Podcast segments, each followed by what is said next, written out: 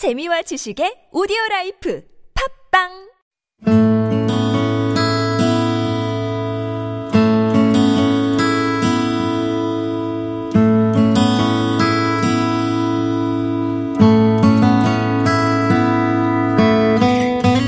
안녕하세요.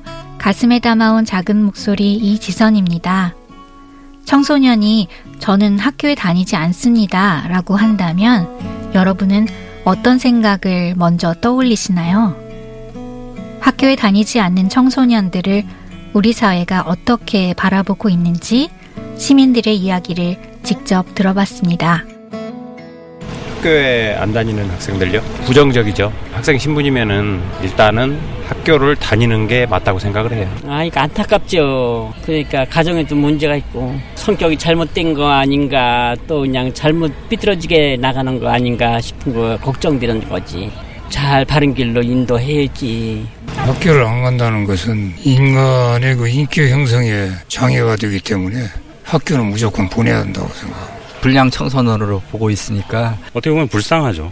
그게 좀 안타깝죠. 개인적으로는. 학교를 안 다니는 학생들이 있나요? 지금 뭐 거의 없다고 생각을 하는데요. 반에서 한 명 정도? 만 명? 그것도 많다고 생각하는데 만 명도 사실은 한 2, 3만 명 될 것 같은데요. 대략적으로 한 10만에서 20만 정도는 되지 않을까 싶은데 36만 명이래요. 상당히 많은 숫자인데 그 정도로 많아요? 그렇게 많은가? 어, 심각하네요. 아, 이거 난 충격적입니다. 나는 처음 들어보는 얘기인데요. 36만 명 정도 학교를 안 간다면은 그렇다면 그건 큰 문제입니다. 이미 우리나라에선 한 해 8만 명 정도의 청소년들이 학교를 떠납니다. 그러다 보니 최근 학교를 다니지 않는 청소년이 전국적으로 36만 명이 넘는다고 하는데요. 서울시 학교 밖 청소년 센터 백승준 센터장의 이야기입니다.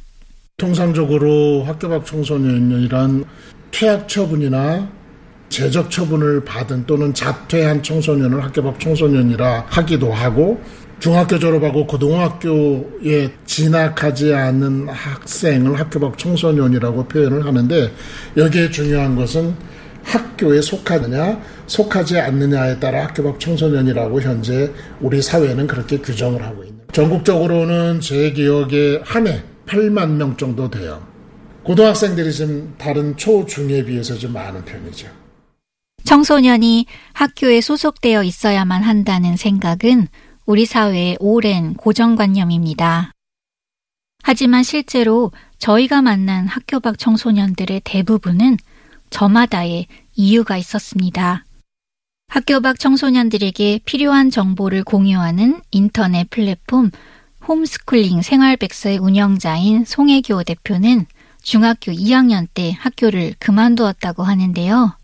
어, 저 같은 경우에는 일단 학교에서 학생들이 되게 겪는 부조리한 일들이 있잖아요. 예를 들면 뭐 학생 성희롱했다가 이제 복직하신 선생님도 계셨고 뭐 수업 중에 뭐 종교를 강요하신다거나 이제 그런 것들이 이제 제 입장에서는 납득이 되지 않았는데 저희 친구들한테 이제 왜 그냥 참고 우리가 있어야 하냐라고 물어봤을 때 이걸 신고를 하면 어차피 선생님은 제대로 처벌을 받지도 않을 거고 내가 신고를 한 걸 알게 되면 내 학교 생활만 불편해진다라는 이유로 다 잘못된 걸 알고 있는데도 묵인을 하더라고요. 일단 그런 사항들에 대한 불만이 굉장히 많이 있었고 그리고 학교의 가장 큰 의미 있는 교육 의 배경지라고 생각을 하거든요. 그래서 학교에 가도 제대로 뭔가를 배우지 못한다는 느낌이 들어서 친구 관계에 문제에 있어서 해결책을 찾을 수 없는 경우에도 학교를 떠나는 청소년들이 많다는데요.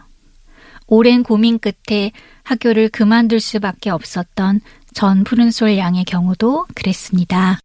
저희 학교는 이과 여자애들이 별로 없었던 거예요. 근데 그래서 같이 반이 결합이 됐는데 저가 아는 아이들은 한 명도 없고 이미 그 아이들은 문화가 생성이 돼 있고 그게 너무 압박이었던 것 같아요. 도움을 요청해도 선생님께서는 자퇴를 하면 망한다. 자퇴해서 성공한 사람은 한 번도 본 적 없다라고 하면서 말렸고 솔직히 쉬운 선택은 아니니까 두려움도 있어서 아 자퇴하면 망하는구나라고 생각하면서 겨울방학을 보냈고 학교를 갔는데 달라진 게 아무것도 없어서 그냥 그 다음 날에 바로 자퇴를 하게 되었어요. 최승범 군 또한 친구들과 선생님들로부터 받는 스트레스를 참다 못해 고등학교 2학년 때 자퇴를 결심했다고 합니다. 주변 친구들이나 선생님들한 같은 인간관계에서 좀 받는 스트레스가 좀 있어가지고 작은 마찰에서 좀 스트레스 받는 성격이었는데 저 혼자 받는 스트레스였기 때문에 그랬던 것 같아요.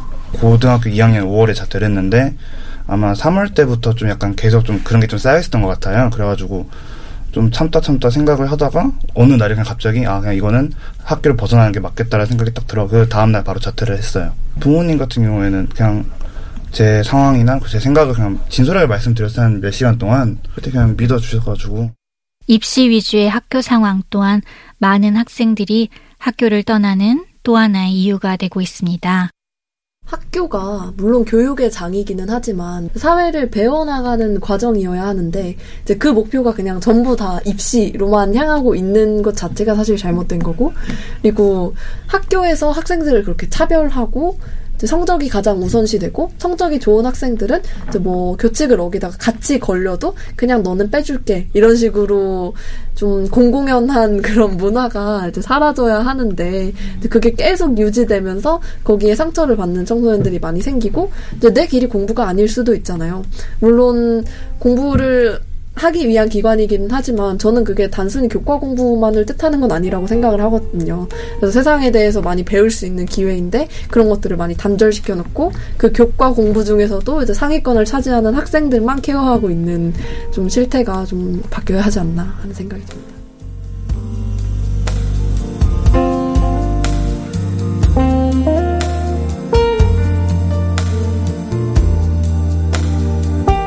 하지만 아직 학교 밖은 학교를 벗어났다는 이유만으로 여러 가지 힘든 문제를 혼자서 감당해야 하는 혹독한 현실이 기다리고 있습니다. 전푸른 솔양 또한 자퇴 당시에 학교 밖 생활에 필요한 기본적인 정보는 물론이고 학업과 진로 정보를 제공받을 길이 거의 없어 막막했었다고 합니다. 담임 선생님께서 자퇴를 부정적으로 본과 동시에 어떻게 하는지를 아무것도 알려주지 않은 거예요. 저는 아무것도 몰랐어요. 그러니까 매뉴얼이 없으니까 도서관 가서 책을 찾아볼 수도 없고 막 사람을 만나볼 수도 없고 핸드폰으로 찾아봐야 되는데 핸드폰으로 찾아봐도 다 엄청 도움 주는 척하다가 마지막에 전화번호가 써져 있어요. 광고인 거예요, 다. 그래서 겨우 도움을 주는 게 이렇게 블로그 심지어 공공기관도 아닌 어떤 한 사람이 하는 블로그에 서 의존을 해서 저는 나온 거거든요. 그것처럼 학교에서도 책임이 있다고 생각해요. 자퇴를 무조건 막는 게 아니라 자퇴하고 나서는 어디서 갈 수 있는지 건강검진 같은 것도 받아야 되면 어, 디로 가야 되는지 이런 거 정말 한 장이라도 좋으니까 얘기를 해줬으면 좋겠어요. 정보 부족으로 겪는 어려움보다 학교 밖 청소년들을 더욱 힘들고 외롭게 하는 부분은 학교를 다니지 않는다는 이유만으로 마주해야 하는 차별과 편견의 시선이라고 합니다. 고등 래퍼라는 프로그램에서 자퇴생분들이 1, 2, 3위를 차지했다 뭐 이런 이야기도 있잖아요. 근데 그 프로그램의 제목조차도 고등 래퍼거든요. 그런 것들을 생각해 보시면 이게 얼마나 자연스럽게 10대는 당연히 학교에 있어야 한다라는 그런 사상이 깔려 있는지를 이제 아실 수 있을 거고요. 대부분의 청소년 공모전이 중고등학생 대상 이렇게 나와요. 입상을 하게 된 거죠. 근데 왜 학교 정보를 기입을 하지 않았냐라고 하니까 이제 친구는 당연히 저는 학교 밖 청소년이라서 소속 학교가 없다라고 말씀을 드렸더니 그러면 상 못 준다. 법적, 제도적으로 허용되었지만 사회적 인식이 따라주지 못해 차별을 겪는 부분도 있습니다. 대중교통 이용하는 게 굉장히 크게 스트레스로 다가왔었거든요. 왜 청소년이 평일 오전에 학교도 안 가고 불량하게 돌아다니면서 이렇게 그냥 버스를 타기만 했는데 되게 훈수를 두시는 분들도 많고 성인요금 내라고 무조건 화내시는 분도 계시고 그리고 지하철에서도 영무원분들이 막 잡으시는 거죠. 무조건 붙잡고 신분증 보여줘라 라고 하면 청소년증이니까 학생증을 내야 되는데 뭐 이런 걸 내냐 뭐 이렇게 하시는 분도 계시고 저는 심지어 은행에서도 거부당한 적이 있거든요. 한 번도 본 적 없는 신분증이다. 이렇게. 청소년증은 학생, 비학생 구분 없이 청소년에게 발급하는 신분증인데요. 아직 청소년증에 대한 사회적 인식이 많이 부족하다 보니 학생증 대신 청소년증을 사용해야 하는 학교 밖 청소년들의 경우 난감한 상황을 겪을 때가 많은 것이 현실입니다. 한 샌드위치 프랜차이즈점에서 학생 대상으로 뭐 쿠키를 증정을 한다라고 밖에 크게 배너가 세워져 있어서 들어가서 이제 말씀을 드렸더니 그럼 학생증을 달라라고 말씀을 해주셔서 청소년증밖에 없다라고 이제 보여드리니까 학생증 없으면 안 되는데라고 하면서 이제 한참 쳐다보신 거예요 그 직원분께서. 굉장히 많은 이제 그런 프랜차이즈 기업들에서 학생을 대상으로 하는 이벤트가 보통 학생증 가져오세요 교복 입고 오세요 이러면 청소년증을 내밀기가 굉장히 뻘쭘해지는 상황인 거죠. 제도적 차별보다 더 큰 상처를 받게 되는 일은 학교를 다니지 않는다는 이유만으로 나고자로 취급받거나 어이없는 수모를 당할 때라고 합니다.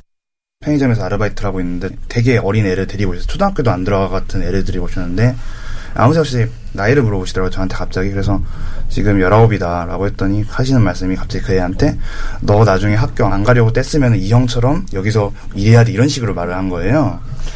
되게 그때 놀랐던 것 같아요. 저 같은 경우에는. 진짜로. 어, 그걸 진짜 들으니까 순간 뇌정지가 오더라고요. 진짜. 너 그 그 나이가 어린데 어떻게 오전에 나오냐라는 말을 들으면서 자퇴를 했다고 알리니까 너희 부모님이 어떻게 된 거 아니냐고 하면서 어떻게 자퇴를 시키냐고 약간 지하철에 옆에 이제 할머님께서 말을 거신 거예요. 얼굴이 앳돼 보이니까 학교를 안 가고 뭐 하냐라고 말을 거셔서 아, 저는 학교 자퇴해서 그냥 지금 이렇게 뭐 어디 가고 있다 이런 식으로 대답을 드렸더니 갑자기 머리를 때리시면서 이제 학생이 학교에 있어야지 어딜 불량하게 돌아다니냐 뭐 이런 식으로 말씀을 하셨다든지 학교 밖 청소년들은 자신들의 선택에 대한 이해와 더불어 실효성 있는 대안들이 마련되길 바라고 있습니다.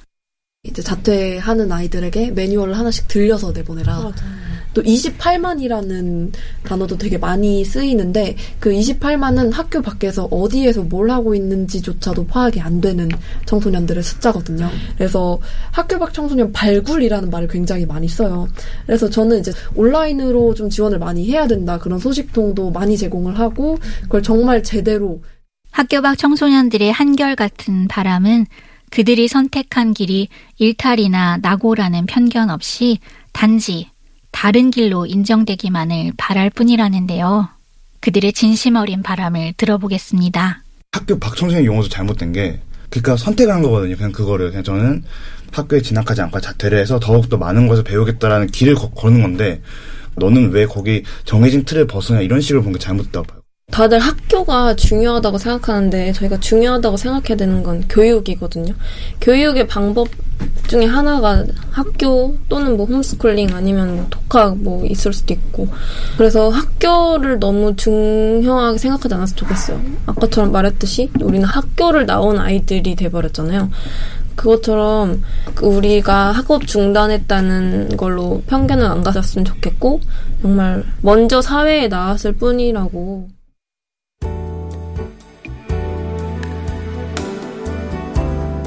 학교 밖 청소년들은 우리 사회가 그들을 그저 평범한 청소년으로 자연스럽게 바라봐 주기를 원하고 있습니다. 그들은 남들보다 조금 빨리 인생의 갈림길을 만났고 그 갈림길에서 자신만의 길을 당당히 선택한 청소년들일 뿐입니다. 그들의 발걸음이 어른들이 보내는 차가운 편견의 시선 때문에 더 힘겨워지지는 않았으면 좋겠습니다. 가슴에 담아온 작은 목소리 169번째 이야기. 학교 밖에 있을 뿐 모두 같은 청소년입니다. 지금까지 연출의 김호정, 구성 권호경, 리포터 박윤경, 저는 이지선이었습니다.